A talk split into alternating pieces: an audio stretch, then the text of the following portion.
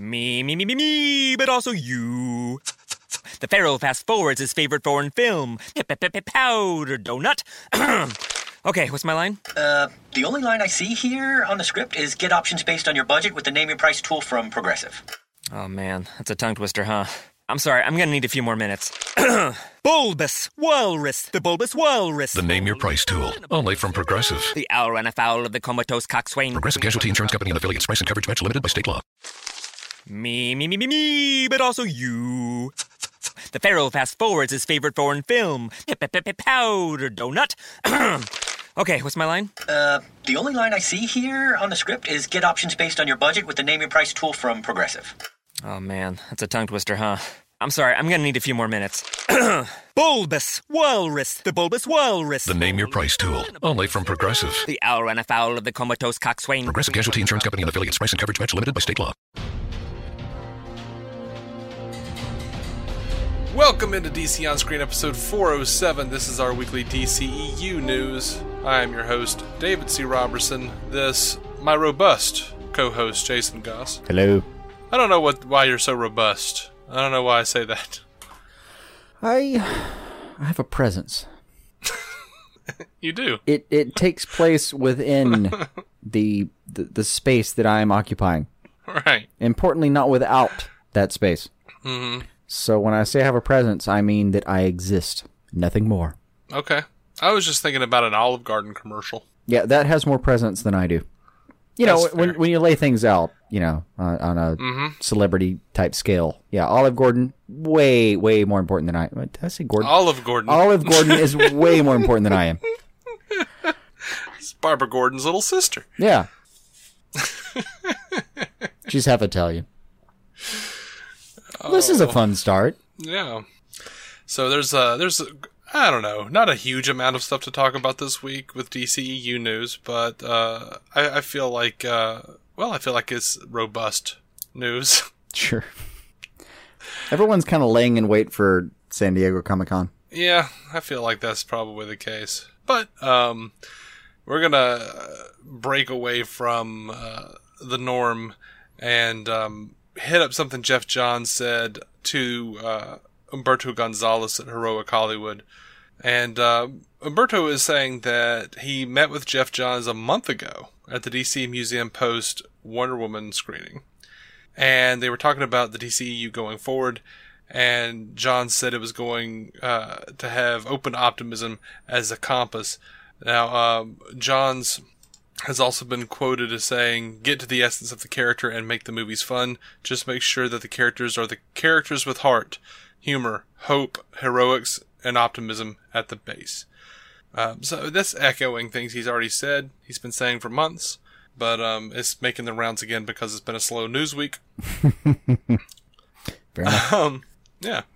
And um, following it up, uh, Kevin Feige, uh, head of Marvel Studios, was talking to uh, Allociné. I guess that's how you say that. But, uh, and they asked about the, um, well, they said, we have a lot of questions about the D C Universe. How do you see them? And Kevin Feige says, I buy a ticket and I watch the movie. Well done, buddy. And they asked about the rivalry, and he says, well, there's not really a rivalry. The rivalry rivalry is much more amongst the press, I think. Geoff Johns is a very good friend of mine. We grew up together in the business and recently celebrated Richard Donner, who we both used to work for. We talked about that last week. Sure. And he says, so I applaud all the success he has. I really just look at it as a, at, as a, at it as a fan. When the movies perform well and are well received, it's good for us, which is why I'm always rooting for them. That sounds more accurate. I am going to keep talking about these stories as they happen because I'm tired of being called not a fan for liking Marvel. That's just the that's just the truth of it. Yeah. That and I just I want us all to come together. That's the big thing. No, it it uh, what do they call it? Uh, pop tent movies or hmm? Is it a uh, I want to say pop, pop tent movie. No, what's what? what's the term? Tentpole movies. Yeah, okay. That's what I wanted. I think what you were describing was a very different kind it's of movie. A very different kind of movie. Um, there's wink, significantly wink. more nudge, nudge. Uh, letters than the single X for for the one I was describing.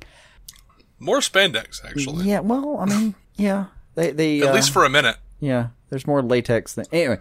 Uh, all in all, it, it all these movies have to do well, or the the the studio execs will stop buying them. Mm-hmm. I even discussed that as well.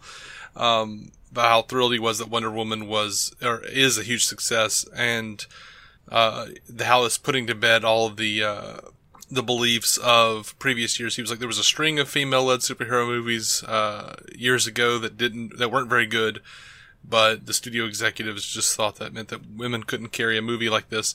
And he was glad to see Wonder Woman was kind of killing that and destroying that, that mentality. Yeah. Everyone points to Elektra. Um, yeah. Of course, he also, he was like, we have Ant-Man and the Wasp coming up. Yeah. And we also have, you know, Captain Marvel. Yep. So he was pimping his wares as well, but uh, isn't that what it's all about? Anywho. I mean, yeah. But I, uh, uh, we've stressed this several times. We're all on the same side here. Absolutely. Um, by the way, and I'm going to toot my own horn because I enjoyed my own response to this. Um, I, I saw a, um, there was an article where it was like, John Landis said that he's bored shitless by Marvel movies. And I retweeted the article and said, now I guess he knows how I felt watching Blues Brothers two thousand.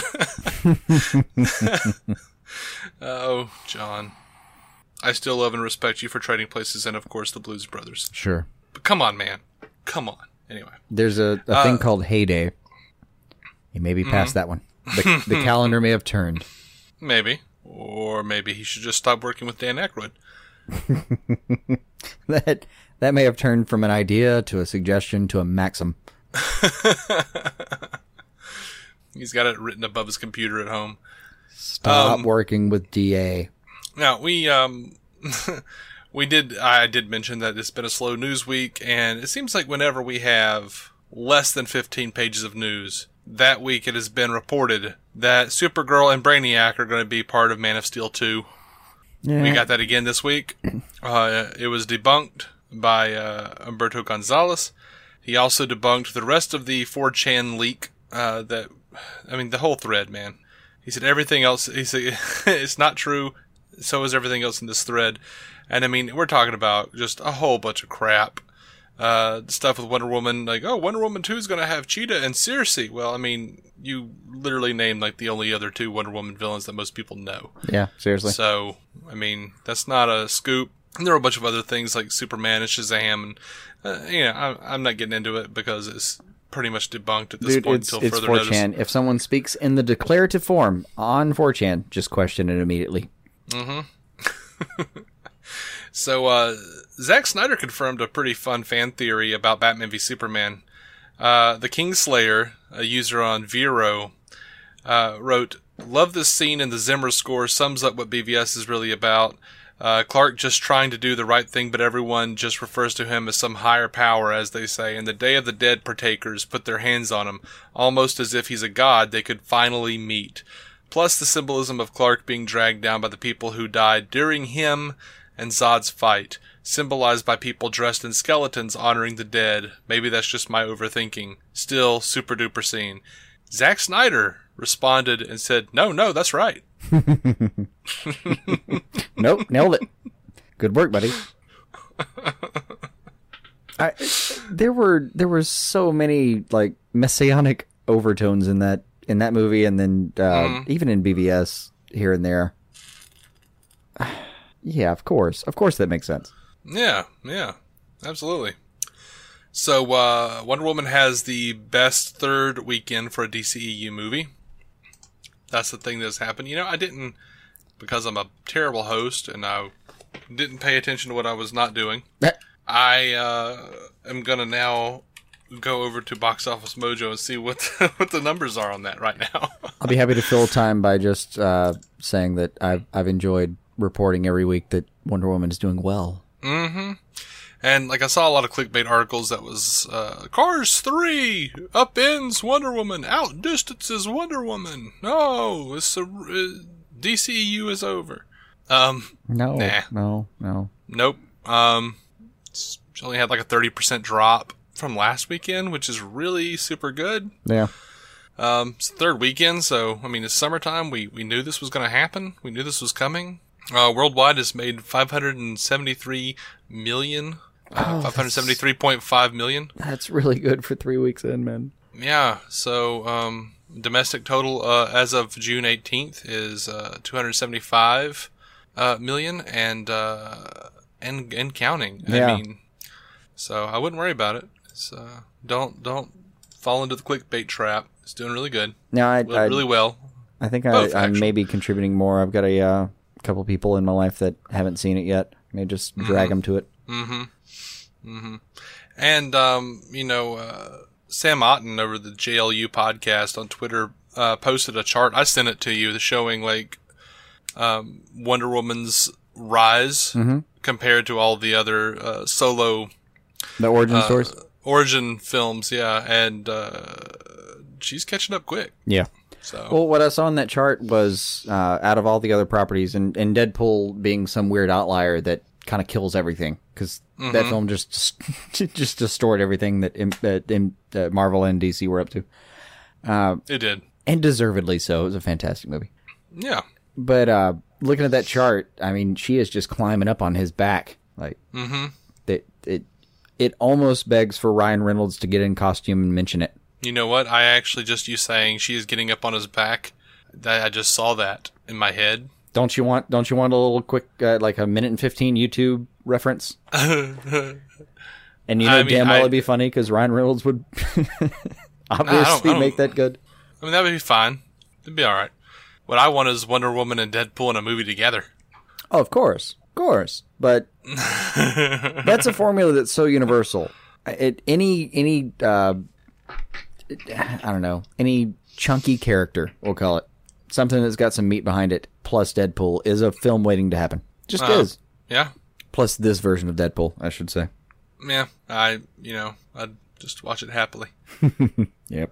All right, so um, Patty Jenkins was talking to, uh, to in an interview with Business Insider, and um, she was answering the question about whether or not uh, the... negative uh, criticism toward the tone of B V S and Suicide Squad had any effect on Wonder Woman if they, you know, mandated that she make a brighter movie. Um, she said it could have, and it certainly does in the industry. In our case, we were incredibly fortunate. D C didn't give, didn't ever give me a mandate of tone, and I pitched to Warner Brothers and D C ten years ago. I want to make the origin movie a la the first Superman with Christopher Reeve. I want to go back and try to do a grand piece of cinema for her. So I had been very strong about being excited about that idea, and they really supported it from the start. So we were already just different. It's hard to apply anything about one movie to another. So luckily, no, we just carried on. We were like far away in England making this movie, so we, we just trudged on. I said I wanted to make the origin story, and I wanted to make it a great love story and have humor and all of those things as well. As far as the logistics of what period that story takes place in or who the villain is, is plenty, is changed plenty, but that's not the point. To me, the spirit of it has remained, and also it feels to me like the right spirit to do Wonder Woman in anyway. Of course, there could be other great versions, uh, but she's just a clean, grand superhero that I really liked the idea of her eliciting that kind of treatment in a big, classic movie. Yeah, and uh, you gotta love Jared Leto. Yeah, Jared Leto in, uh, enjoyed it as well. On Instagram, he shared a picture of his whole thirty seconds to Mars crew, and they were all like doing like the uh, the cross-armed Wonder Woman bracelet stance.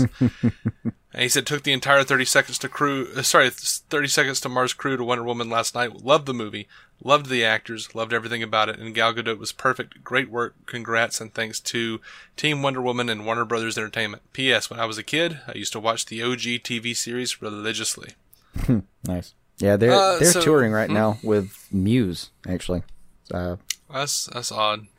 Well, not I don't know a little bit, but I was just they were in Atlanta uh, last week, and I deeply regret not being able to see that. Hmm. Really? Yeah, I love Muse so that's, much. There we go. There we are. Yeah. Thirty Seconds to Mars has like, like a couple of songs that I I, I could get sentimental with, I guess, from back in high school. But I any excuse to go see Muse. Actually, I, okay. I still remember, um, like, I got to see Muse for a second in Atlanta for, like, four songs. They they were playing a side stage for The Cure. Hmm. It, it was a festival where, like, we, we stayed for The Cure, but I was so young I didn't understand that that was cool. Yeah. Like, I, I didn't understand that that was actually something I should probably stick around and enjoy. So I got to see Muse do like a couple of songs on a side stage in Atlanta. And then uh, a buddy of mine went back to, to see him in, uh, I forget which venue in Atlanta.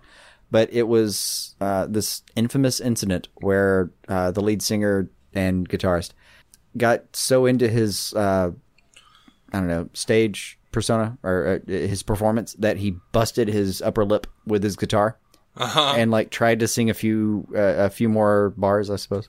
And finally had to admit through like all the blood pouring off his top lip, I think there's something wrong with my face. Or something like that, and uh, was was uh, was taken off stage, and, and and they didn't get to come back for that tour. Mm. It was a sad ending to to what was otherwise uh, probably going to be a good show. Well, there's my Muse uh, outtake. Muse musings. Yep, Muse musings.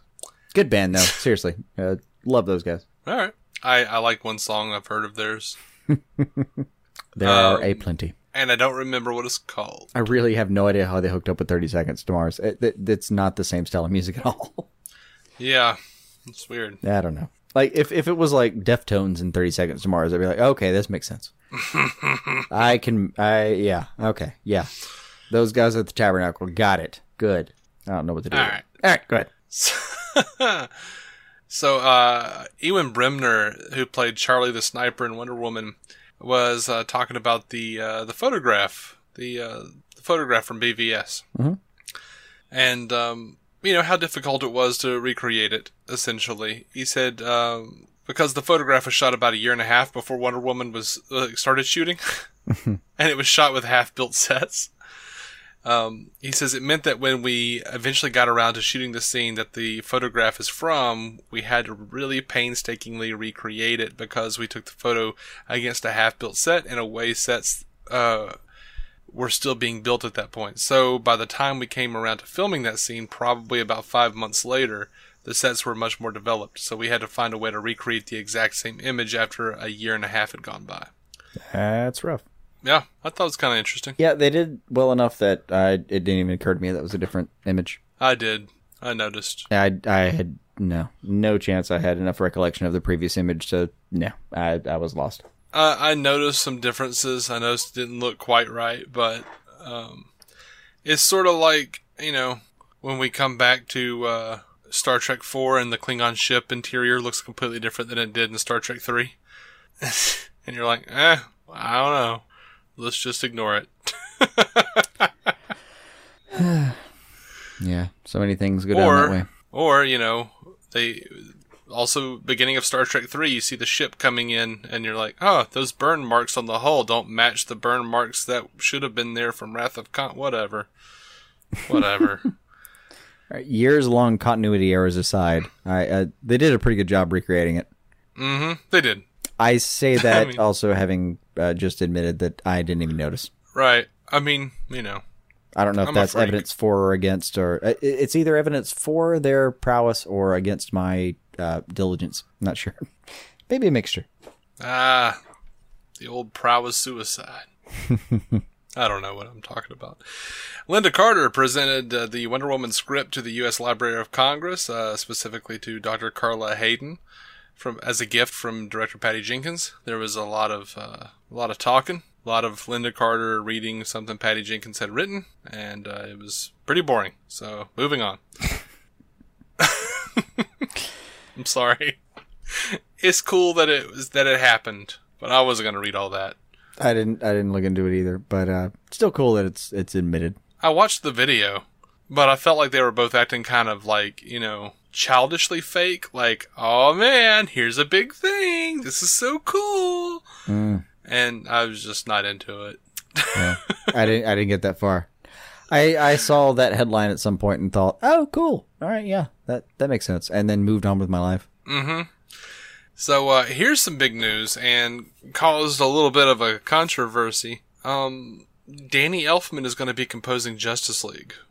I'm waiting for the point where that's controversial. It's controversial because, I mean, I myself, I stepped onto Twitter, uh, and, you know, basically, uh, here here's my point. I love Danny Elfman. Danny Elfman is a musical god to me, has been since eighty-nine's Batman. Um, I have C Ds of his, you know, I, I have soundtracks. So I don't own some of these movies, but because Danny Elfman did it, I have it. Sure. Um, and of course, he didn't just do Batman and Batman Returns. He, you know, he contributed to pieces of uh, Batman the Animated Series. He can, I mean, Spider-Man, Spider-Man two, uh, Oingo Boingo, if you want to go that far, uh, Beetlejuice, uh, Nightmare Before Christmas. Mm-hmm. Uh, I have several of these of his compositions floating in my head any given time. Yeah. Um, and uh, I, in that way, yes, I am very excited for him being on Justice League. However, I am somewhat concerned as Zack Snyder had hired uh, Junkie X L to be the um the the composer for the movie, and it's not like Junkie X L hasn't done anything. I mean, uh, he's got Mad Max Fury Road, he's got Deadpool, you know, and not to mention pieces of Man of Steel, and uh, you know, sharing the credit with Hans Zimmer on Batman v Superman. Mm-hmm. Um, I'm pretty sure that's his iconic riff on Wonder Woman. Mm, I don't, I don't, was it? I don't even know. Him and him and Hans Zimmer wrote it, but I, I, it just feels like that, da, da, da, da, da, da, da, da, you know, the, the, the riff that comes on every time you see her in full mm-hmm. costume. I feel like that's yeah, his. Yeah, yeah, yeah. It might be. I, I wanted to say no, but you know, I, I, I might be wrong. Anyway, I'm um, just guessing. I felt like it was, you know, he, I know he, uh, contributed heavily to the, the badass version of Come Together for the last trailer that we got. I was, and, I, um, I would like the full version of that. Mm-hmm. But, um, he doesn't seem happy about the situation. He says, as my mentor Hans Zimmer told me, you haven't made it in Hollywood as a composer until you get replaced on a project. So I guess I finally graduated this week. It pains me to leave the project, but a big thanks to Zach for asking me to part of his vision, and I wish Danny, Joss, and Warner Brothers all the best with Justice League. Uh, and of course, Elfman has uh, some familiarity with Whedon uh, on Age of Ultron. Now, I want to believe that people just weren't happy with what Junkie X L was doing for the tone of the film, and that they decided to to replace him.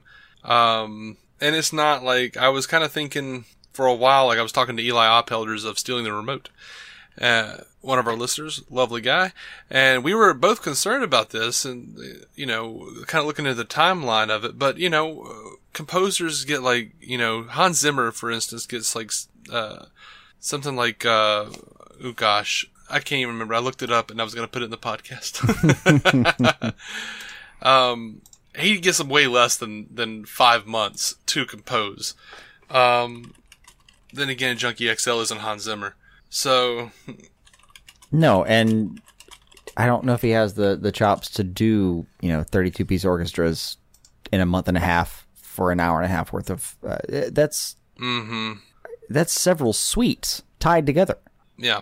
Um, and apparently Junkie X L's been working on this the whole time, but look, I mean, we can't, we, we can't really glean anything from the time frame, frame anyway. Um, now the, the time frame, if anything, if anything indicates that they've, uh, started heavily into post-production, mm-hmm. that they, the first thing that comes to mind to me is that they, they heard some of the, uh, kind of first draft stuff out of Junkie X L and thought, well, it's not exactly the tone, and Danny Elfman's on board, and we we we do like his tone slightly better. And the the major thing for me would be that Danny Elfman obviously can do this. He's done it dozens of times at this point in his career. Actually, here's here's the answer I was looking for. I literally put in to Google, how long does it take to compose a film score? Mm. They brought up, Google brought up Hans Zimmer from Cora. Um, he gets six to twelve weeks to write two hours of music.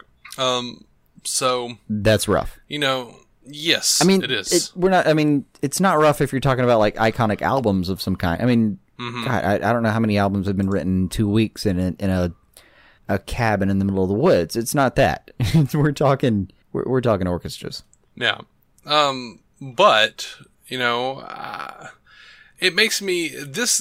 What this calls into question for me to some degree. And I'm not, I'm not screaming that the sky is falling necessarily. I'm not saying, I'm not Chicken Little over here, but I will say that I have a massive sky-shaped bump on my head.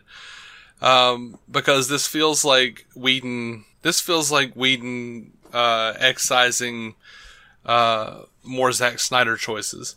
And, you know, maybe they just, I, I would like to believe that they just heard X L's, um, uh, score and didn't care for it. and just thought it's just not going to work. Uh, but, you know, for me, it kind of, at the time, at least, more so, I've chilled out a little bit, but, um, on Twitter, I was talking, I was like, oh man, this, this could, like, Whedon's putting more than just the tip in, guys. This is, this is getting scary. I don't know. I mean, which is, which is, you know what, it's fine because I love Joss Whedon and I, I've always trusted him. I trust Geoff Johns and Joss Whedon.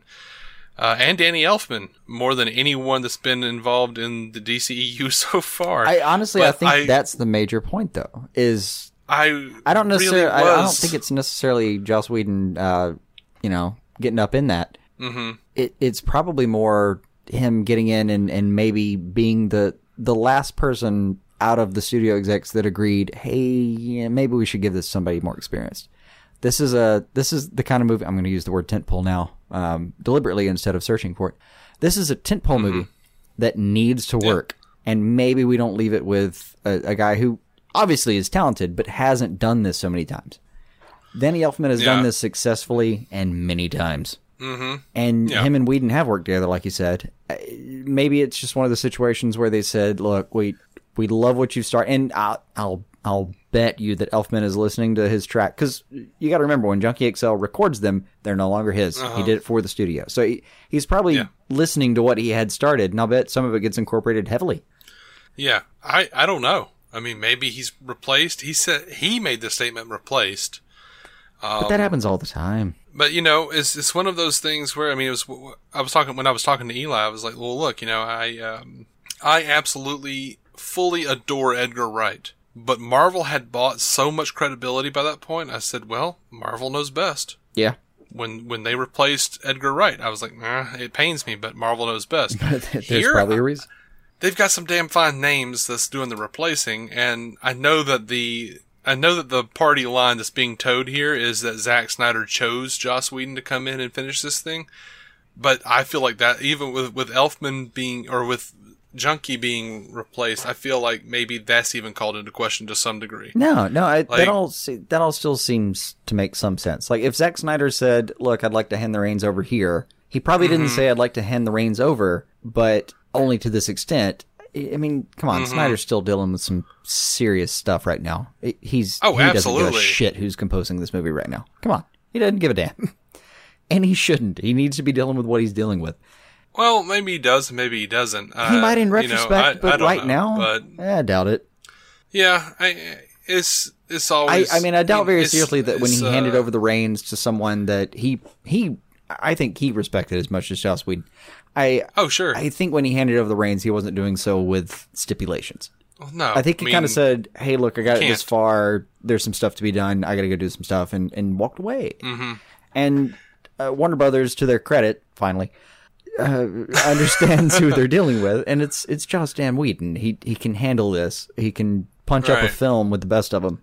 I mean, I will say though, I mean, I'm not I'm not saying that uh, you know, uh, and and some people, like I was talking to um, Travis Langston on Twitter, and he linked me to uh, basically some someone trolling a fake troll of Joss Whedon, and I didn't even realize that at the time, but apparently neither did uh, Geoff Johns, who responded to him.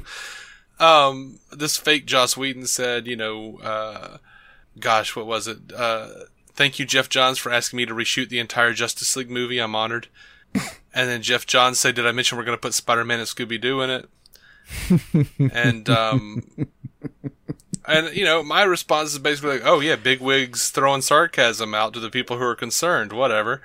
That doesn't mean that it's not, you know, right. You know, that just, you know, that's a classic old tactic, but, uh, to make the, the, the detractors look stupid. But I'm not detracting. I, I really love Joss Whedon. I was looking forward to the Zack Snyder, uh, vision. And, uh, I, I hope that the extensive reshoots, you know, we, we've been hearing all these rumors about the extensive, significant reshoots and everything. Yeah. I mean, we know they're reshoots. We don't know the extent. Mm-hmm. They're filming in London right now. Yeah. Um, and, um, I, and yes, there were set peak leaks. Uh, we're not, we're not, we're not leaks, leaks, set pick leaks. And we're not talking about that necessarily, but, um, I'll be happy to talk to you about it on Twitter, but, uh, or email or something. But, um, yeah, I, I want the best. I'm rooting for this movie hard. I really am. If Danny Elfman is what needs to happen, Danny Elfman is what needs to happen. I'm a little worried about the Suicide Squad syndrome is all I'm saying, because we got all of those leaks. And, you know, we very much liked Batman v Superman. We wanted Suicide Squad to be, like, the best thing ever in the world. And um, I enjoyed it, but it wasn't the best thing ever in the world. Yeah. By any stretch. Um, and but we had all those... We had all those uh, rumors and reports of like, oh man, there are like three different, three or four different cuts of the film, and it's going to be a mess, and blah blah blah. And I was like, ah, that's just you know clickbait and detractors being assholes. Yeah, but and then they were all right. No, they, they weren't though. I mean, that Wonder, Wonder Woman had the same set of rumors. Um, she had one one rumor that was so unsubstantiated. I felt like like if you actually go back and look. There was like a he, like way less. Like they were already gearing up to like slam Justice League with Wonder Woman. Like, look at how great this is. Better step it up, Zach. Um, no, they were doing they that, were but there were also so many rumors of reshoots, and uh, it it had the same kind I, of uh, detraction that, uh, that Suicide Squad had eh, in the month or really two before. Man. The thing that Suicide Squad had that ended up being, uh, unfortunately, um, I don't know, truish. I'm still going to hedge my bet there. But I, the the thing that actually stuck was a couple days before, once the, the, the press was off the leash, then some bad reviews came out. And it was like seventy-two hours before the film actually came out. I mean, it was it mm-hmm. was really short-lived. Like, Wonder Woman mm-hmm. had a lot of, oh, my God, this film's a mess. Oh, my God, this film has reshoots. Oh, my God. Every film has that to some extent. Now, look, I... I understand. Well, like, what you're saying is, is like it's only came from one source, but it, it, it comes from a ton of sources as far as jackasses talking. It like it, sure. it was a story that was out there, but for Wonder Woman, it ended up being not true. The story, mm-hmm. I mean, I don't know. The film to me kind of objectively holds together pretty well. I don't, I don't think. Well, what I mean by one source is, you know, Wonder Woman had one one person on like I think it was like. The Schmoes No podcast or whatever say it's a mess, and then they didn't have anything to really back it up. Suicide well, they were the Squad, anonymous uh, anonymous resources. Yeah, yeah, yeah, that, yeah. yeah. yeah. Su- Suicide Squad though had you know more and more just happening from different places, and it was like okay, there's been there was like Ayers cut, and then there was like studio cut, and then there was and then there was like oh the audiences didn't like the the abuse angle, so that had to be changed, yeah. and well, and a lot of that. Ended not to up mention being... the fact that he had to. Write it in six weeks, you know. Oh yeah, um, uh, this this time around then, apparently like, the trailer a lot house more time to actually write it. Which, uh, well, whoever it is, mm. I don't know who's actually in charge of writing this first draft, but uh, of what Suicide Squad's uh, sequel. Oh, I yeah, I don't know. I don't. They haven't really Presumably, said a whole lot about it. They have more than six weeks though. Presumably, yeah, but I don't. I think David Ayer's doing. From what I understand, he's doing Gotham City Sirens, so he may have moved on. Yeah. right the hell on. We haven't. Uh, I don't. From what is what they've said, I don't. I don't, I don't think at any point have have we uh, have. I, I don't. I, yeah, David Ayer is not officially signed on for Suicide Squad's return no, in any not. capacity. So no, that's a he is signed on for uh, Gotham City Sirens, to my understanding. Yeah, yeah. Well, he's attached to it at least. Mm-hmm. I mean, he he said he was going to direct it. I you know. You know these for what that's worth, for whatever that's worth. I mean, Doug right. Liman said he was going to direct Justice League Dark, but we see where that got us. Yeah, you almost want to see like a, mention, a, a contract signed in blood, directors. Released by Variety before you actually believe that. Yeah, we have photocopies want, of the blood. I want. Of I David want Ayer. Nicholson. I want Nicholson in Joker garb, holding up uh, a feather, going, "It is legitimate." Right. I saw it. I was there. I saw it all. Reached up his dead hand, and then signed we'll it in his own it. blood. Yes. Um. No, my uh, my only point though is like it. All of these films get, get some amount of shit before they start, and a lot of the Absolutely. Suicide Squad stuff retroactively ended up making some sense. Mm. But it, it they all get some um, amount of just anonymous, uh, kind of free for all bullshit that starts out. The the thing that started worrying us about Suicide Squad was that little period right before when some of the reviews came out and said, this thing's a mess. And it, it corroborated previous things. And then, I mean, mm-hmm. we went and saw it, especially when you added the, this is the thing I hate having to say over and over again. When you see the ultimate cut before W B fucked uh-huh. with it, the movie makes sense. And then when you see the, the cut before, you're like, well, it's entertaining. And right. I can make sense of it. But then you actually see the extra thirteen or thirty minutes, depending on which movie you're watching. And... Mm-hmm. It's a it's it's a cogent film. Yeah, I don't know how many times we've stressed the point of uh, for W B of just please release the damn film. Mm-hmm. And hopefully, I mean, that's that's apparently going to be the case with Wonder Woman. Um, that's my my greatest hope is that uh, Patty Jenkins maybe convinced them, hey, just just make the movie, put it out there. Yeah, but look, I I um I'm really torn. I really am. I'm torn on this Justice League movie. Uh, I feel like in some ways I've seen what Joss Whedon can do because I've I've watched his Avengers movies and every pretty well, every damn thing I, he's done. I mean, honestly, it's um, you've probably watched ninety plus percent of everything Joss Whedon's ever done. But you know, I uh, I would like to see that that that Snyder vision. Maybe I will, maybe I won't. And the thing is, we probably won't get much of an idea of what we didn't, you know, of what he didn't do. It, yeah, it um, would be. It would be weird if you got in there and, and saw saw something and went, oh, that's Whedon. I mean, mm-hmm. principal photography is, is called that for a reason. It's going to look like a Snyder film. It's going to feel like a Snyder film. Now, he's writing scenes, so I might actually be able to do that. Some of the dialogue might feel pretty Whedon-y. No doubt. I might be like, hmm, that didn't sound clunky and Goyer-ish. it, it might have that kind of... Um, I don't know, that charming brevity that we're so used to with, with Whedon. Mm-hmm. But look, but it's going to um, look like a Snyder film. Yeah, I mean, I don't know. It might be the best of both worlds. I don't, I don't know. I, uh, I, I'm hoping for the best. I'm pulling for it.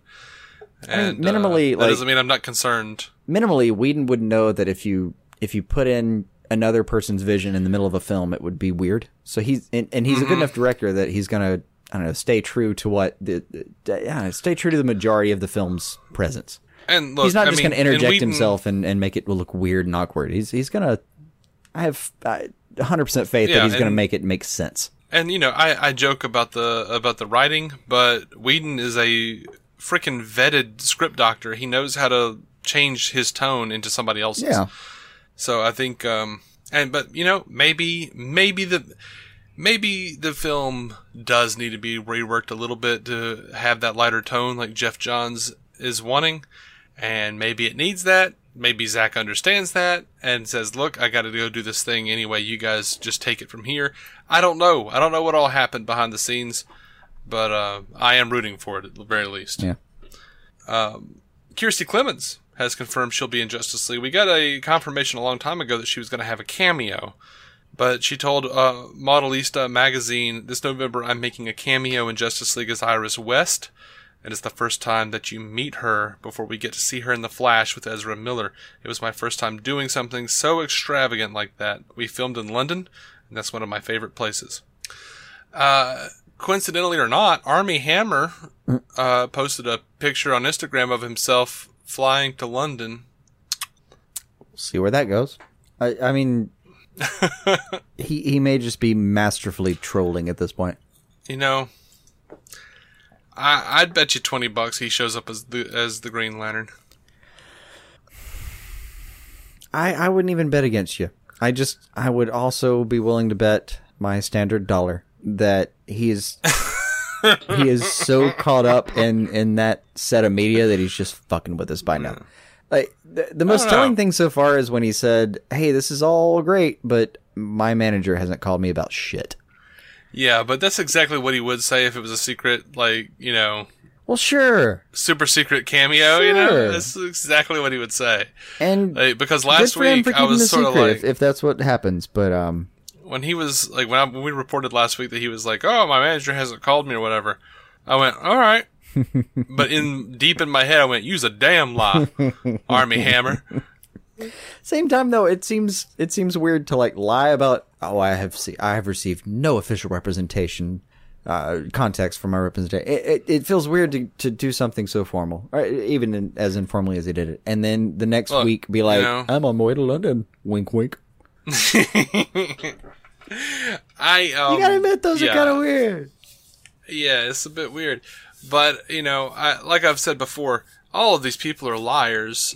That's what gives me pause with the Justice League movie. That's what, you know, make, gives me pause with Armie Hammer flying to London. I mean, uh, I mean you're not wrong. This is a, a city of professional liars.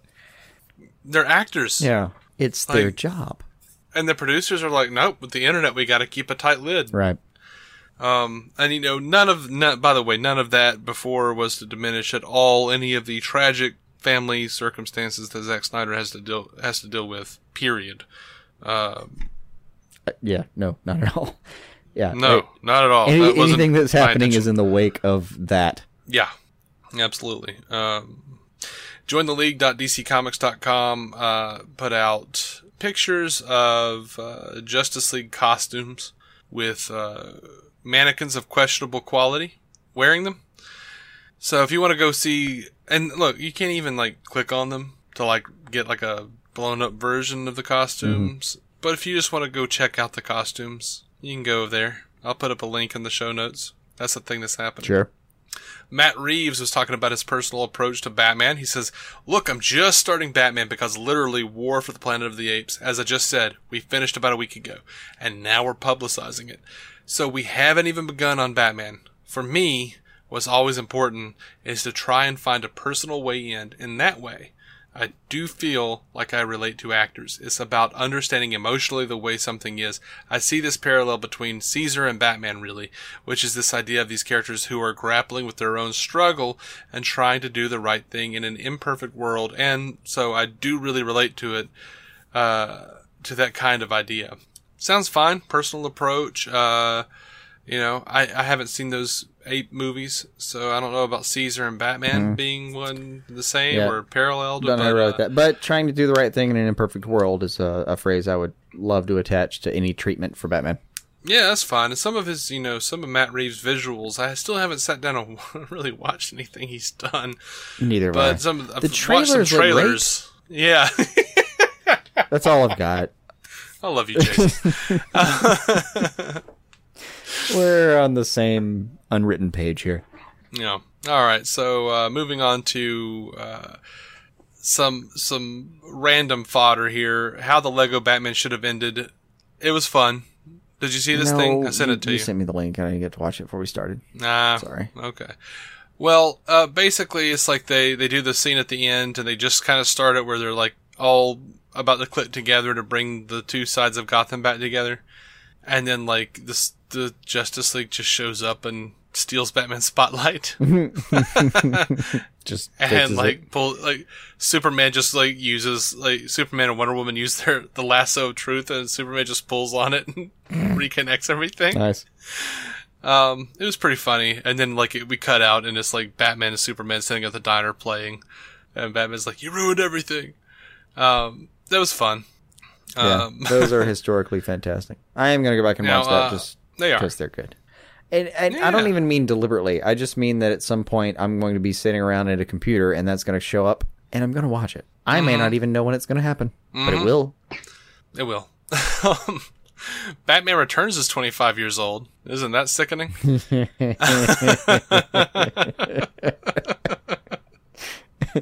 And we're young for that to be sickening, for God's sake. uh-huh. Yeah. Uh, the Hollywood Reporter did a big uh, cast interview with uh, with with everyone from Batman Returns, and uh, there were a few interesting nuggets. I didn't get deep into it, but um, because I didn't think it was that interesting.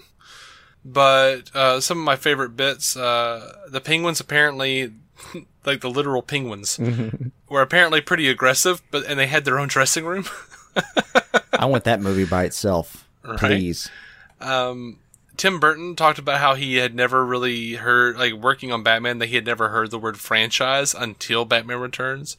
And it was when McDonald's came to them and was like, so what's the black stuff coming out of Penguin's mouth? Oh, God. And, and then he was like, then I heard that word a lot. um, um, Michelle Pfeiffer was really excited to play Catwoman. She almost didn't get to play Catwoman. Annette Bening was cast, and then she got pregnant, so Michelle Pfeiffer got to do it. Yeah. Um, but apparently the suit was super uncomfortable, and I would believe it. Yeah, um, no doubt. My my favorite bit, though, was uh, Michael Keaton spoke about how in the original script there were like all of these big speeches that Batman had to give, and Keaton just kept going through and going, nope, cut that, cut that, cut that. And the screenwriter, the screenwriter was like, you know, I was like, why is he cutting all of his dialogue? And then when he watched the movie, he was like, oh, yep, nope, he was right. The costume does the work for him. He doesn't have to, he doesn't have to talk at all.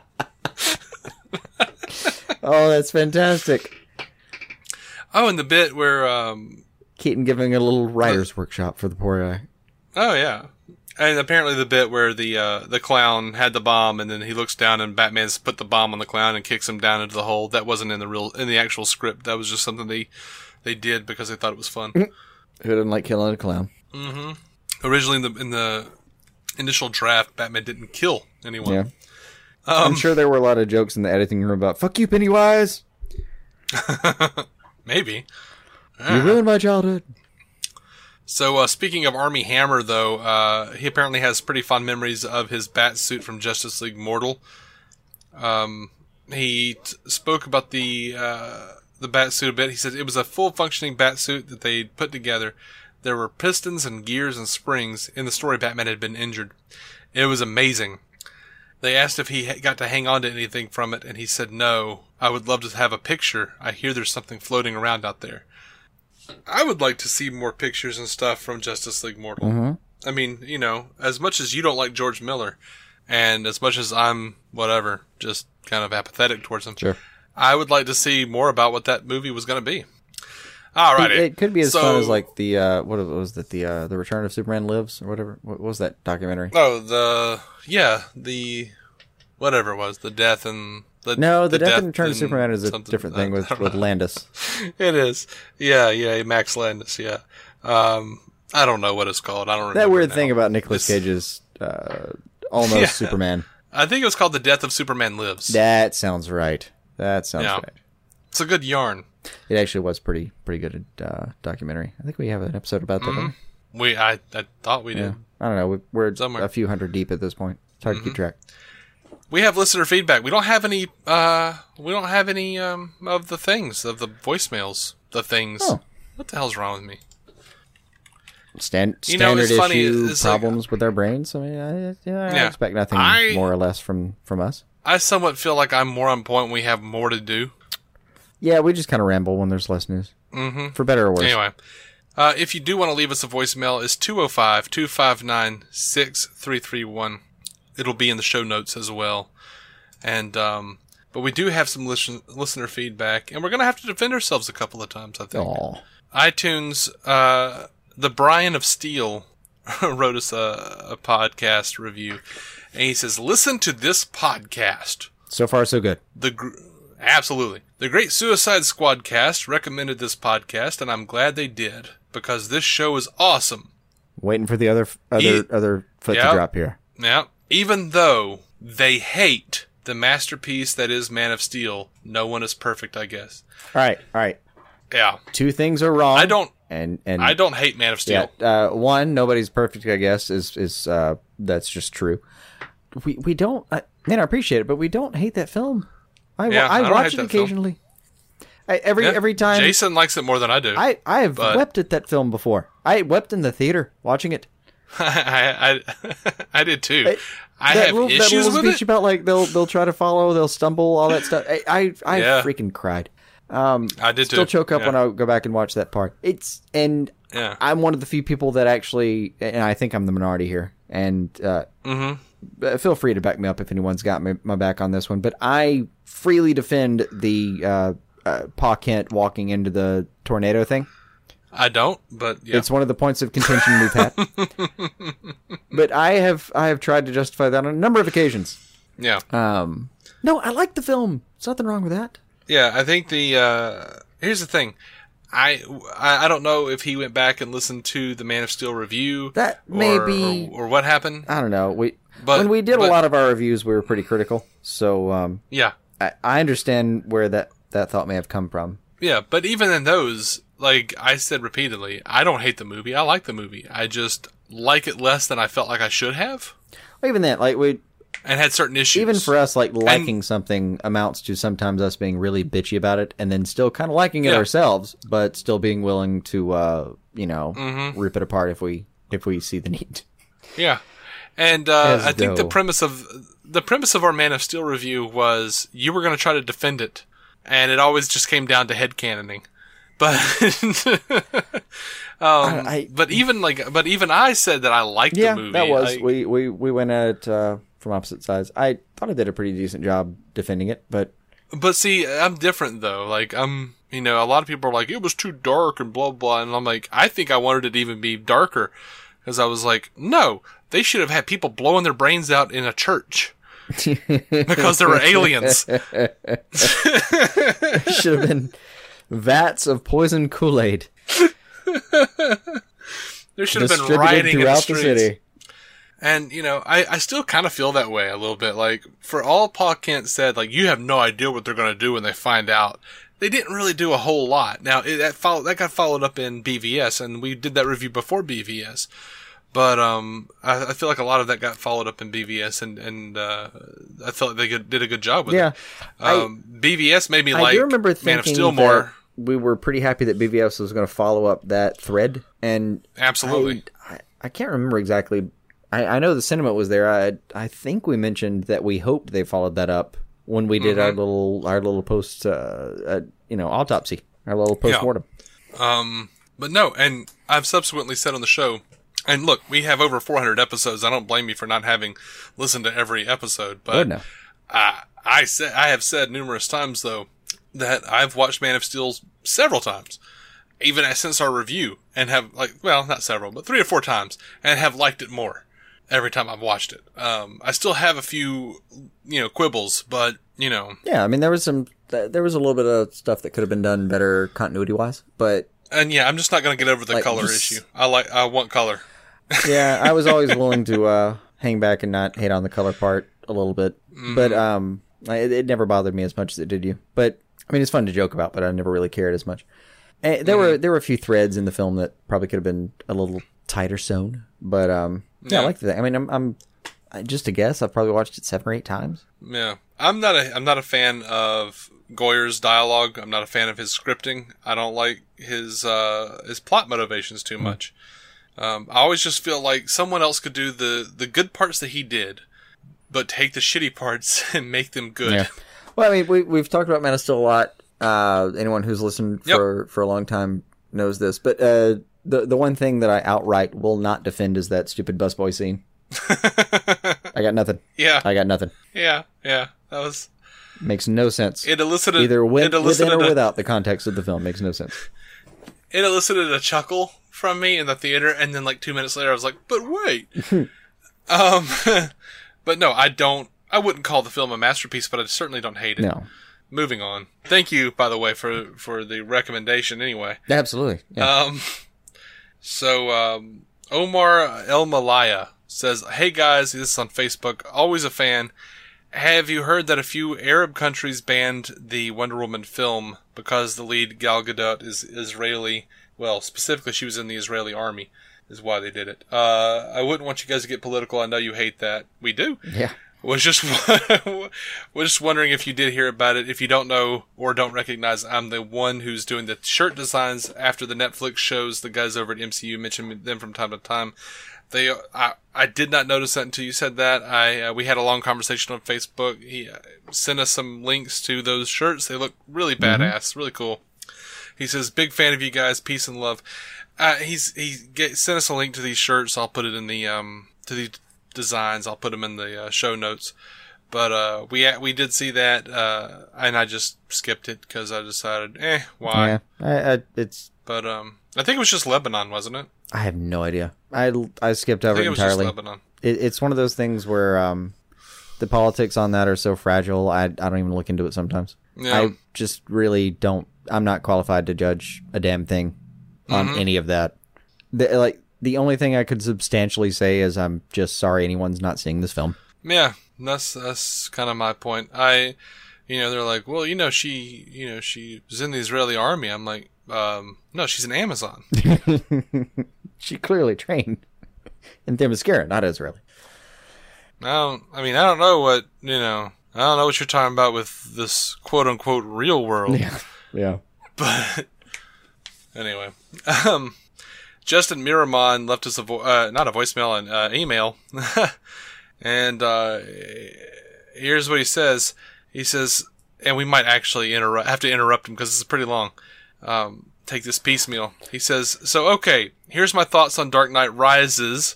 Not that you guys asked and or care. We absolutely care, and we did ask in the Dark Knight Rises review. Sure. Prior to a few weeks ago, I had not seen Dark Knight Rises since it was in theaters, and I always recalled enjoying it. Then I subscribed to your podcast and saw that you guys had absolutely did it in a review.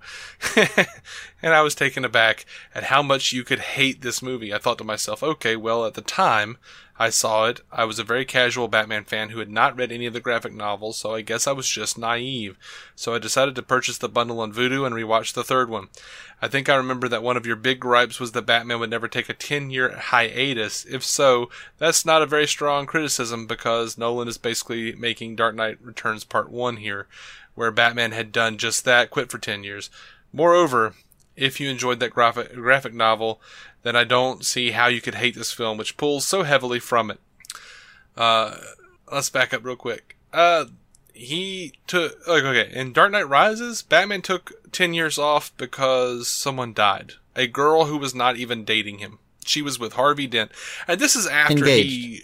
by the way. Yes. Engaged. Engaged. Sorry. Engaged oh, to Harvey Dent. Let me, and let me back up this one is step after and, and, Bruce and... tries to, like, cock block this dude and tries to commit adultery. Yeah, that's about the point. Um... um, but our, our problems uh, stemmed from the, the fact that that relationship does not justify the action. Not so much that mm-hmm. uh, in, in Dark Knight Returns, uh, that is an entirely different. There, the calls for his absence there is is warranted. There's plus in Dark Knight Returns, he'd been doing he'd been Batman for like twenty, twenty-five years, presumably. Not whereas in Dark Knight Rises. What is it, mm-hmm. two-ish, one-ish, two-ish? It, it, it was a very small yeah. amount of time he's been Batman. Yeah, yeah, yeah. Dark Knight Rises, he was Batman for a year and a half. He goes through. He spent more time being a thief and training with Ra's al Ghul and climbing the freaking mountain to find the, the lotus flower than he actually did ever become, actually, ever actually being Batman. Yeah. Well, it, uh, something I did like about Batman Begins is it spent so much time on his training. I can dig mm-hmm. that. But I Absolutely. can't. I can't. Uh, forgive the idea that like a couple films later he's just uh, chilling, practicing archery in his mm-hmm. uh, one of his many yeah. parlors.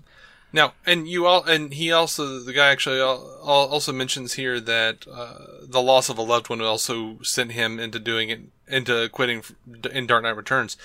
I don't believe that's the case. It was uh, the government shut down superheroes, and when Batman and Ollie tried to stand against Superman, Superman freaking took Ollie's arm, and Batman was like, well, shit, okay. I mean, what are you going to do? I, I mean, Batman has has always been... Uh, he's a compatriot of Superman in that version of the story, at least. But mm-hmm. they've they've never completely agreed. Yeah, no. They, they're allies when, when the time comes, and then they argue when it doesn't. But there's a point where in, in that book, Superman commits completely to not just truth and justice, but the American way. That's the mm-hmm. part that Frank Miller focused on, is he well, commits even, to being... Uh, even more so than the American way, to Ronald Reagan. Yeah, to his portrayal of, of, of Ronald Reagan at the time.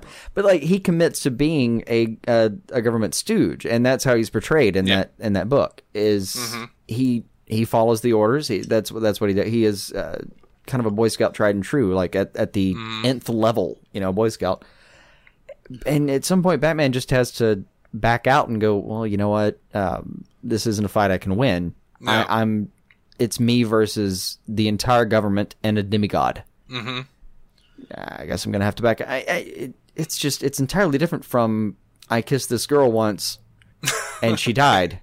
And, and we she wasn't even together. And she briefly. wasn't even like my girlfriend. Yeah. Did you really grow up with her, Bruce? Because like you guys left like it was, each like, other when yeah, she even, left when you were like ten. Even there, like they spent a couple years together when they were like eight to ten. I don't even remember the names of the people I was friends with when I was eight to ten. I barely do. I remember some vague faces. But it was I, I remember it being like this. Hey, I remember that guy's name and his face kind of, but I don't remember any real thing about that person. Actually, let me put it this way. That made me friends with them. Zero of the people at my bachelor party I were, were part of my friends group at eight, at eight to ten. That's right. Zero.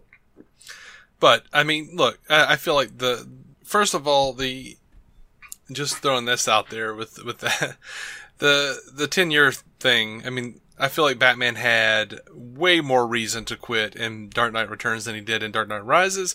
And in Dark Knight Rises... uh He actually did quit at the end. He was just like, well, dispose of the bomb. Got to go to Italy. Yeah, I, that, and um, they, they leave you without it. The the idea that like he he quit because of that, and then he finds some other girlfriend, and he, he quits again. Mm-hmm. It it ends up being weirdly, uh, I don't know, weirdly romantic in a way that we end up not. Uh, that, sorry again if anyone disagrees, but we did not respect that about this version of Batman. Yeah. Whereas in Dark Knight Returns, he doesn't so much quit as he admits defeat, and it kills and, him for yeah. decades. Yeah. Like it eats at him. Um. Until he finally and, puts the, the uniform back on and goes out yeah. there. And also, in you know, in Dark Knight Rises, I kind of feel like um, when you look at Dark Knight Rises and then you start to look back at the other films, he stopped really being, like, as much as I say, he stopped being Bruce Wayne the moment his parents died. When I look at that trilogy, I go, oh my gosh, he stopped being Batman the moment Rachel said he couldn't, she couldn't be with someone who was Batman. Because all through the Dark Knight, yeah, no, he's like the back half of that trilogy. He's trying to back away from the the idea. Yeah, he's like, I mean, okay, so I've winnowed it down to organized crime. Could you still be with me now? Could yeah. you? I yeah. mean, she's like, well, I'm with Harvey, and he's like, well, that's bullshit because you said the well, thing. And also in that trilogy, uh, in the normal version that we're familiar with, he does he he stops being Bruce Wayne. You know, that night he makes the promise at his bedside, mm-hmm. right? Yeah. In the Nolan trilogy, it's really.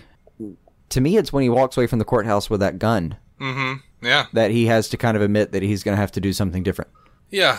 Um, you know, it's just is my my biggest problem is an essential uh, inability by Nolan and his crew, or an unwillingness to understand the essence of the character.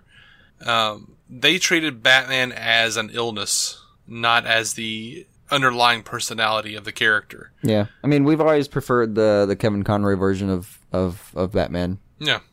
All right, so moving on. Uh, he says, he continues, let's look at some of the parallels between Dark Knight Rises and Dark Knight Returns. The pretense, Batman having lost someone close to him, has taken a ten-year hiatus. We've addressed that. That's not the case. Um, suddenly he spring, decides to spring back into action with his reappearance happening in front of a squad car with two cops, one rookie and a senior cop, watching in awe as he drops in on criminals. I did say I liked that scene in Dark Knight Rises, yeah. to be fair. Uh, they even had that same line from part one. You're right. You're about to see something special, kid. Yep. Cool. Um, agreed.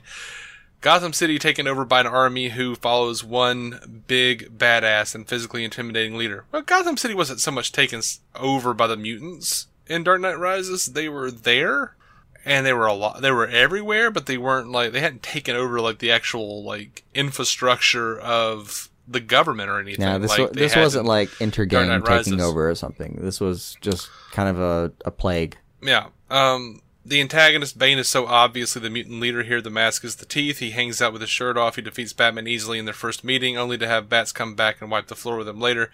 I'm positive Bane has those nips pierced under that fur coat thing he wears. I don't remember the mutant leader ha- having pierced nipples, but no, I don't he had care. spiky nipples. In yeah, particular. he had spiky nipples. And they may have been piercings, come to think of it, but who knows? Yeah, that, uh, I, I suppose they were they colored the same studs or whatever but, they call them. But but you know, Bane, I don't, I don't, you know, if you're going to call him Bane, I want him to be Bane. I don't want him to be like a vague allusion to the mutant leader. Yeah, I don't care that the mask is teeth. Um, but that's not even my problem. My my problem, one of my big problems with the movie is, you know, in short form, uh, because we did do an entire show about this. Yeah, we've got like I three thought hours we were pretty of this clear. Somewhere. I thought we were pretty clear on that. Um, there were tons of plot holes. Like, we talked about them in depth. Um, a lot of strange incongruities. Um, just strange, uh, people not making decisions they would like. No one's gonna, you know, say, hey, Commissioner Sepsis over here. Let's, let's do what he says and send everybody in the police force down into the tunnels. Yeah. And then get stuck there. That's not gonna happen. Right. Uh, you know, there, there's a ton of stuff. Like, there's no way, you know, Joseph Gordon-Levitt is going to be like, oh, he's Batman because he looked at me a, w- a funny way in yeah. the orphanage. Uh, or, hey, Joseph Gordon-Levitt, he's not going to be like, hey, I know exactly where... Like, they said, they actively said in the movie when Gordon falls, goes down that little waterfall in the sewer, they're like, he could go anywhere. Joseph Gordon-Levitt finds him, just runs up. They never even show how he finds him. He just runs up randomly and find, finds Gordon. Yeah, Gordon, in, Gordon should have died. A city of, that, we should have never seen Gordon several again. Several million people, and I don't know how many how many feet of sewer system. He just finds them. Yeah. It. it mm-hmm. Again, we've gone into the All right, he says uh, J G L is kind of Carrie Kelly here, complete with the end shot of him underground taking up the mantle of the Batman. Not really. Yes, he goes into the... Basically, Bruce leaves it to someone who he hasn't even trained. Like, and, he, he pretty and, much you know, just, he's not really Carrie Kelly. Yeah. He's just not. No. No, Carrie Kelly his real hunts name. It down in like a Tim Drake-ish kind of way. Hunts down that role. Mm-hmm. Yeah. Like, demands it. And they could have it. said... They could have said his name was Dick Grayson or Tim Drake or any of the any of the actual Robin names, but they said his name was Robin. That feels like Nolan just said, I've never read a book. Is his name really Robin? Who cares? Let's just do this.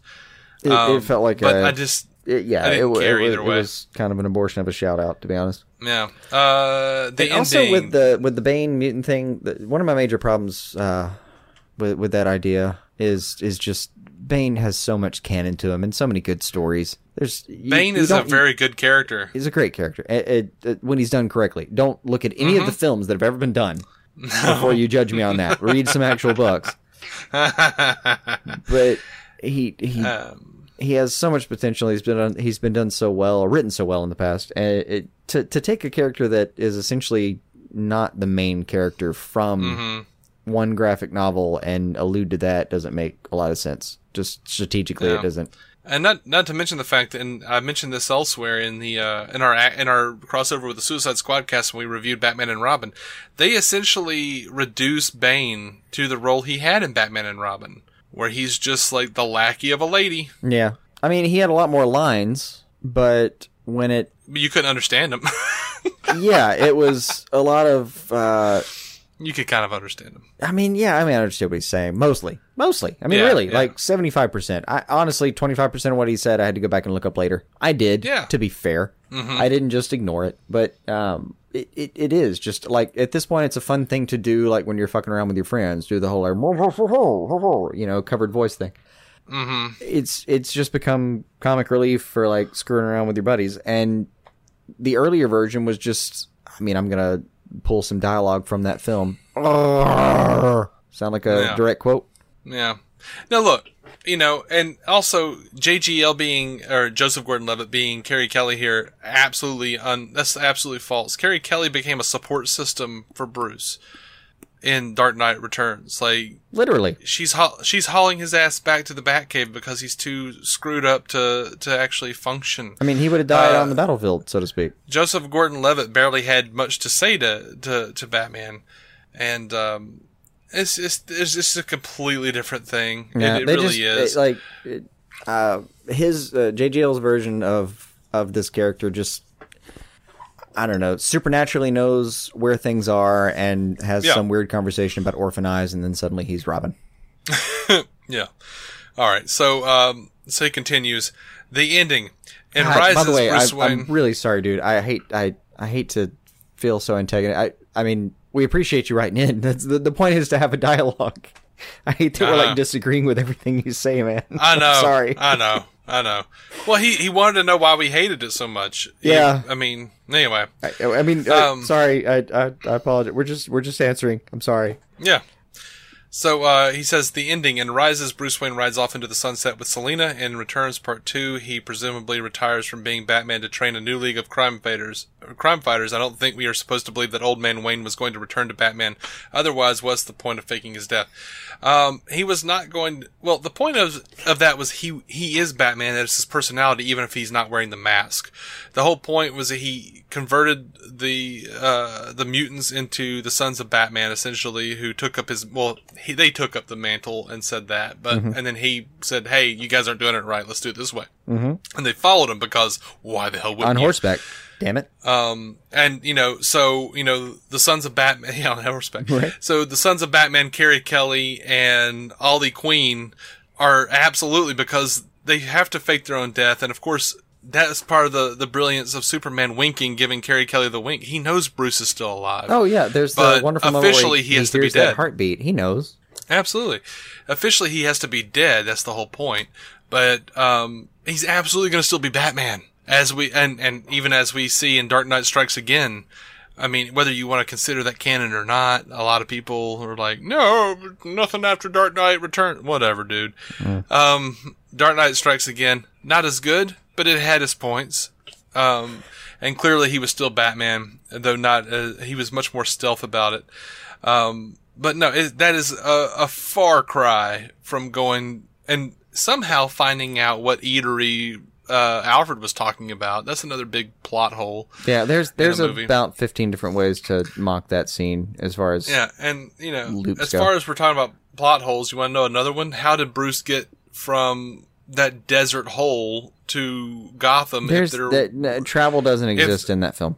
If there was if there was no way to come in or out of Gotham, which had been established several times. Like, Bruce Wayne can traverse deserts to uh, Metropoli and in bare feet if he has to, and Batman can outrun mm-hmm. nuclear bombs. I don't fucking know, man. It doesn't make any sense. Yeah, it, uh, you it's know, one it, of the, the, the many sense. problems we had. But I, I it, anyway, the the major problem though is that like the Dark Knight Rises version of Batman retires in, into some. And I'm going to be judgmental with this version of it, but into some sort of selfish happiness. Don't mm-hmm. get me wrong. It's the same reason, like, in Mask of the Phantasm, when he's begging for his parents' forgiveness at their gravesite and says, I didn't know I'd be happy. Like, we're all weeping for him. Literally. I mean, we, me and you both mm-hmm. cried watching that scene thinking, oh, my God, that's so tragic. I've cried recalling this, that, that scene on the show. Describing it to somebody. Yeah. It, but, like, it, on, on one hand, we want that for Bruce Wayne, but we don't respect it out of Batman. So when Batman retires mm-hmm. to, to be with a girl that uh, he hasn't known for very long, much like the one that he retired for ten years for, mm-hmm. and hit some uh, Italian uh, cafe, we, we we don't really give a shit. Doesn't resonate yeah. at all. And sometimes sometimes it's like, okay, in the comics right now, Batman just proposed to, to Catwoman. Yeah. If she says yes, couldn't be happier. I mean, I don't know how they're going to make it work, but I'm happy about this story. Hey. There's there's canonical precedence for it, and Absolutely. you know the the original comics. Uh, Huntress was the daughter of, of Batman and Catwoman. Yeah. Um. So anyway, that weird Kane period with the Comics Code Authority that we won't speak of. Anyway, he he continues. Uh, those are just a few parallels, and as I have found out via Google, after watching the movie again, there are a few websites that list a bunch more. I'm sure. I'm sure I saw them in the movie. Um, anyway, I also found Catwoman to be perfect here. I don't know if you guys had a problem with her, but I gotta tell you, I don't think we will ever get a better Catwoman than that. Have you seen Gotham?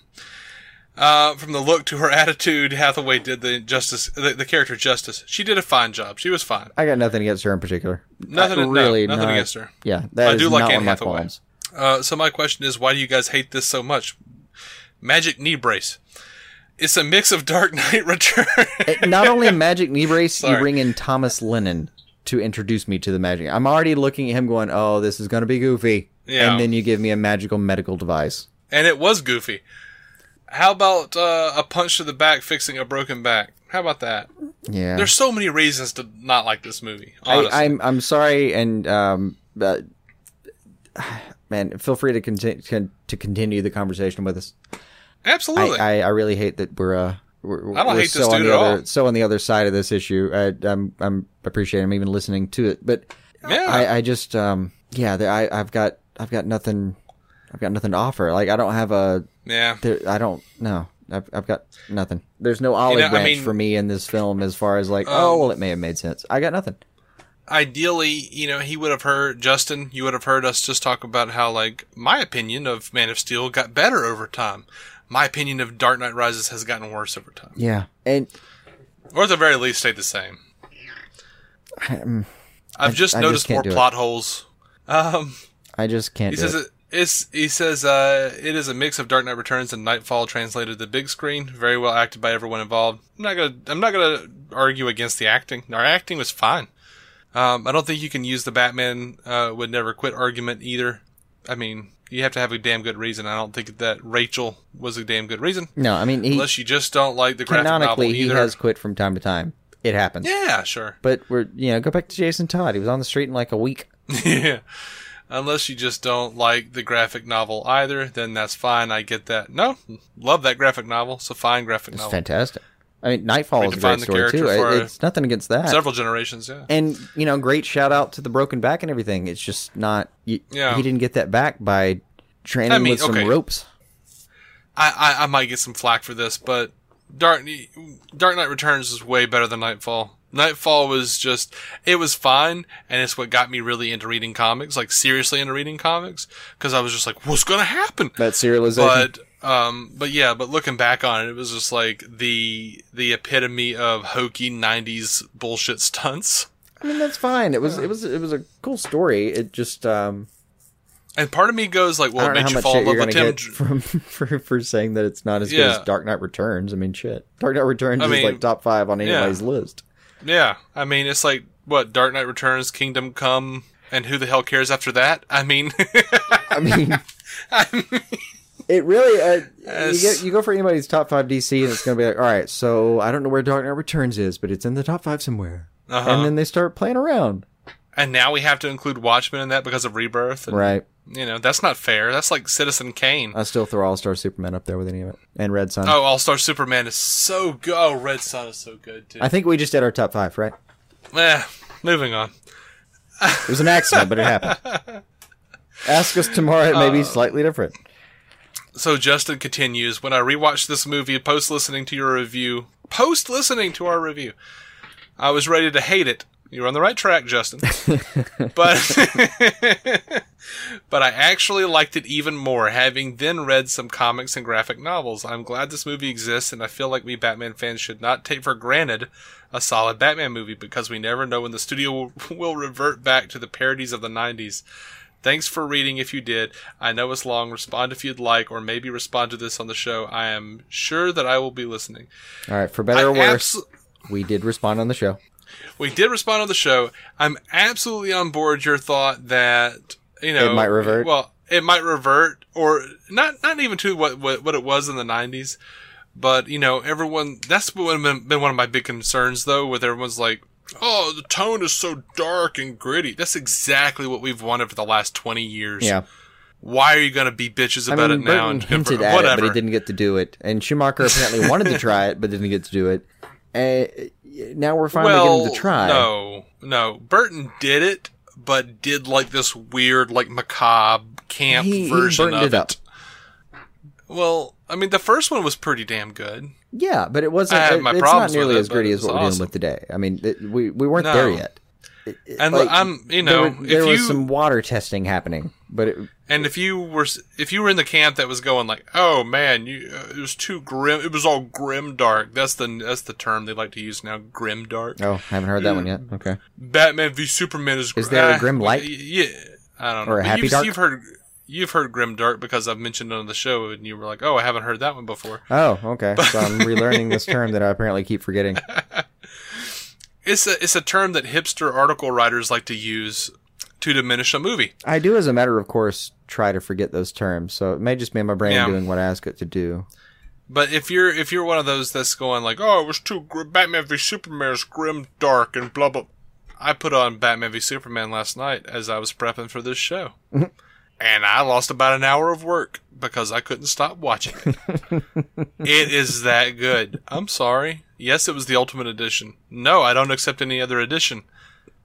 Once you've seen it, you cannot go back. But I don't give a shit. I love that. I, I love it. It's great. It's got some issues. I've got some quibbles with it. No reason to be angry with me over it. I dig it, y'all. Anyway, um, Justin, thank you for uh, for for writing to us and talking to us about all this. I don't. Honestly, I don't really care how much it has in common with Dark Knight Returns. I don't agree with you on a lot of that, but I feel like they had homages. Yeah, um, definite homages. But they there were there were a lot of homages, but I feel like they didn't really understand what was good about it, and they I don't feel like they understood the character, because if you watch the um. like the behind the scenes and stuff, they even talk about how like they felt like Batman, the persona of Batman, was a crutch to Bruce Wayne, and how they wanted to like move Bruce by the end of the trilogy. They wanted to move Bruce Wayne beyond the notion of Batman to be able to live a life. And looking at that and like looking back at the trilogy, it's evident all the way through. And it kind of just puts a stank on the trilogy for me, because for me, like, I feel like Batman is always supposed to be Batman. He always wants to do what's right. He always wants to use his the tools at his disposal to make sure that nothing like that happens to a kid again. Oh yeah, that's whether that's the part or not we're always attached yeah, to. Whether whether you want to take it in the Adam West direction, where he's just like, I'm a pretty bright guy, and one day I'm gonna, you know, become a mayor or something, maybe. Or if you want, or, you know, more of a golden or silver age type of situation. Right. Or if you want to go into the, I'm gonna be a creepy old man who lives in a body brace of my own devising and controls robots and or a teenager in a Batman suit. Both of those worked out okay. But, you know, like, one of my favorite things is, like, I feel like when you're talking about, like, Batman thinking about uh, having a life, love and romance, et cetera, you look at Mask of the Phantasm and you go, like, I wasn't counting on being happy. Mm-hmm. Oh, that is, that's, that's, that's, that's the tough line, part, yeah. man. Um, that's, that's a sweet spot where you can do that. And then you push it forward and you look at that episode of Batman Beyond where he's just lonely and sitting in the cave and looking at all the pictures of the women he loved over the years and how he ruined, thinking about how he ruined all of Every those relationships. Every single chance he had. Because of Batman. Yeah. Well, that's the kind of shit that I can really dig into, but that's because a nice he thing can't where, like, not be can, Batman. You can humanize him and then it, it reinforces the choice he made. Yeah. And, you know, look, I'm I'm gonna I'm gonna begrudgingly err on the side of Grant Morrison here and be like, every, you know, every version of Batman is valid. Okay, fine. That means that means Nolan's Batman too. That's fine. Maybe just, there, there's we, a we version of just... Batman out there who was just Bruce Wayne who pretended to be a Batman for half a minute. Yeah, we're just gonna retell the series. I'm gonna propose uh, Bruce Wayne Begins, um, yeah, the Grey Knight, and Bruce Wayne Rises, the adulterous knight. Yeah.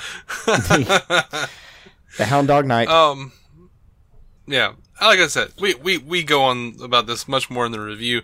If you guys haven't listened to it and just want to know more about what, what our issues are with the film, I'm sure we're pretty repetitive. if you, if, yeah, we're, we're I'm, we've redone half that podcast at this point. Yeah, a little bit. Oh, about a fourth. Moving on. It went on. Uh, it went on way longer than we thought it would. We love you, Justin. Thank you for listening, and thank you for writing us that letter. And um, please continue listening. Thank you for listening. I Please apologize one more time. Sorry, man. And I just want to say one more time, sepsis. Yeah, yeah. Sepsis. Rick's story over on Twitter says, uh, the Wonder Woman, uh, the Wonder Woman's first appearance was hilarious. Wonder Woman is a, uh, is a person. We don't know who it is, but they, um, they, they have left two voicemails so far. Rick's story says, first appearance was hilarious. Second was just sad. I was kind of hoping it was a wrong number. I said on Twitter, yeah, Wonder Woman's got to step her step up her game. Uh, so that's a challenge so out there is, to yeah. you, that's, uh, Wonder Woman. That's on you now. We're just passing the message along. Because I'll be honest, the second Wonder Woman message was kind of just bringing up the same stuff that was brought up in the first one. It was a little bit like a bad sequel. You got to come up with new material, Wonder Woman. Mm. Well, that's a gaunt- gotta- uh, the gauntlet has been thrown. The gauntlet has been thrown. It is on the floor. Uh, I've we don't know who the hell you lost, are, so you know. I've accidentally lost a toe now. Yeah. Um, There's at least a whelp. I'm not going to take up Wonder Woman. I'm not going to start doing that bit. No, hell no. Just for, so we can have a stupid character on the show? No, whoever this person is, it's their job to keep a stupid character on our show, not ours. That's right. They started this. Yeah. You were Todd Barry, circa Late Night with David Letterman. Mm-hmm. I hope you're proud of yourself. Mm-hmm. That's right. I pulled that out. All right. All right. Look up your um, comedian history. It's all true, baby. Okay. Um, so, yeah. Give me just a second. I'm an idiot. Ah, I believe that's the one.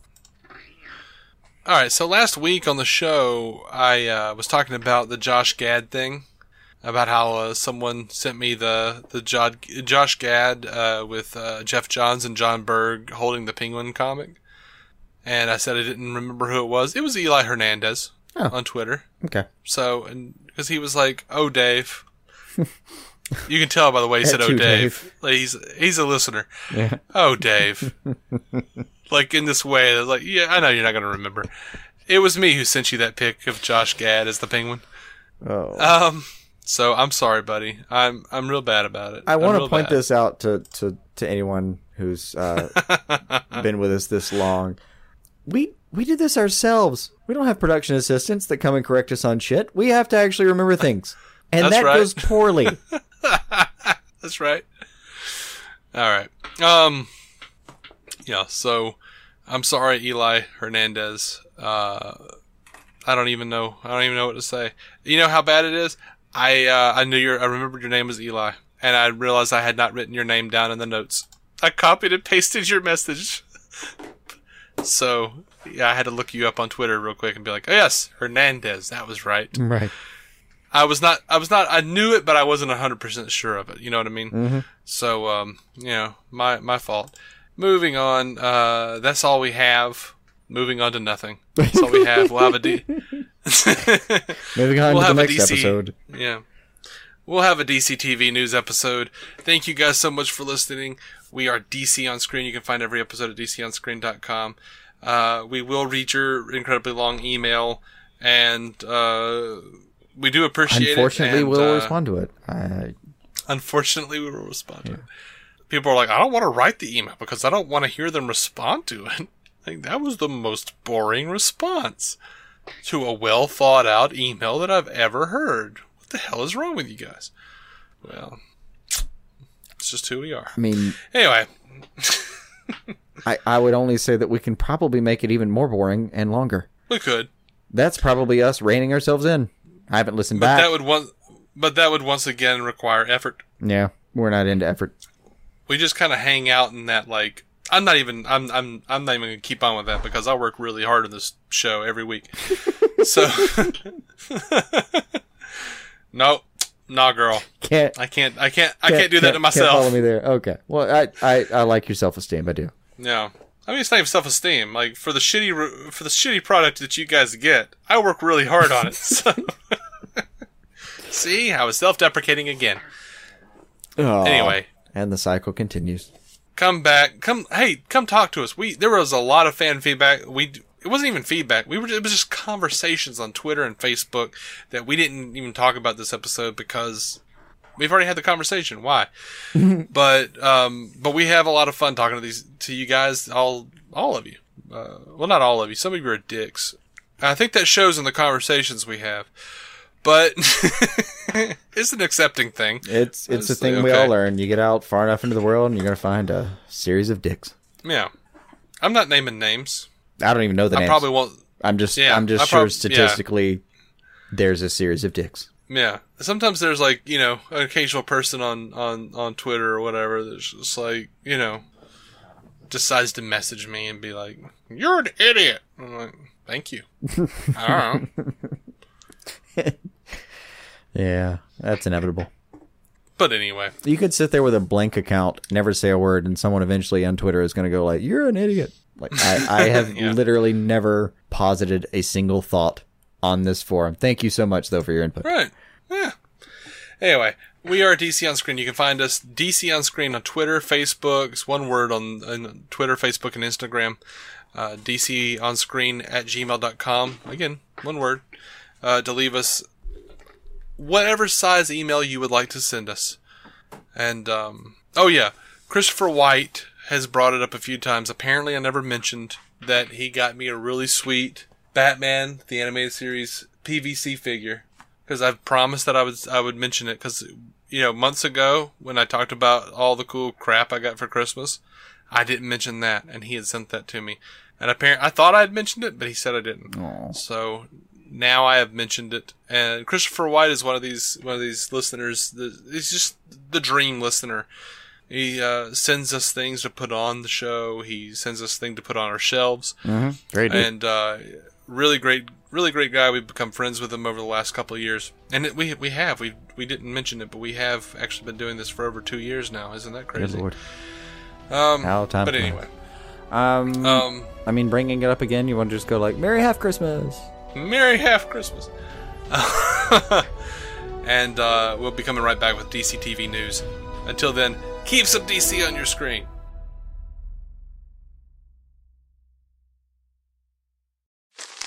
Me, me, me, me, me, but also you. The Pharaoh fast forwards his favorite foreign film, Powder Donut. Okay, what's my line? Uh, the only line I see here on the script is get options based on your budget with the Name Your Price tool from Progressive. Oh, man, that's a tongue twister, huh? I'm sorry, I'm gonna need a few more minutes. Bulbous Walrus, the Bulbous Walrus. The Name Your Price tool, only from Progressive. The owl ran afoul of the comatose coxswain. Progressive Casualty Insurance Company and affiliates. Price and coverage match limited by state law. fifteen minutes could save you fifteen percent or more. Oh, that's a cheer we used to do in softball. Uh, what? It's uh, actually Geico's. Whenever someone hit a triple, we would wave our bats and yell, fifteen minutes could save you fifteen percent or more. But we never got to use it because we would only hit home runs. Annoying. The phrase is from Geico because they help save people money. Geico? Yeah, they were our team sponsor. Geico. fifteen minutes could save you fifteen percent or more.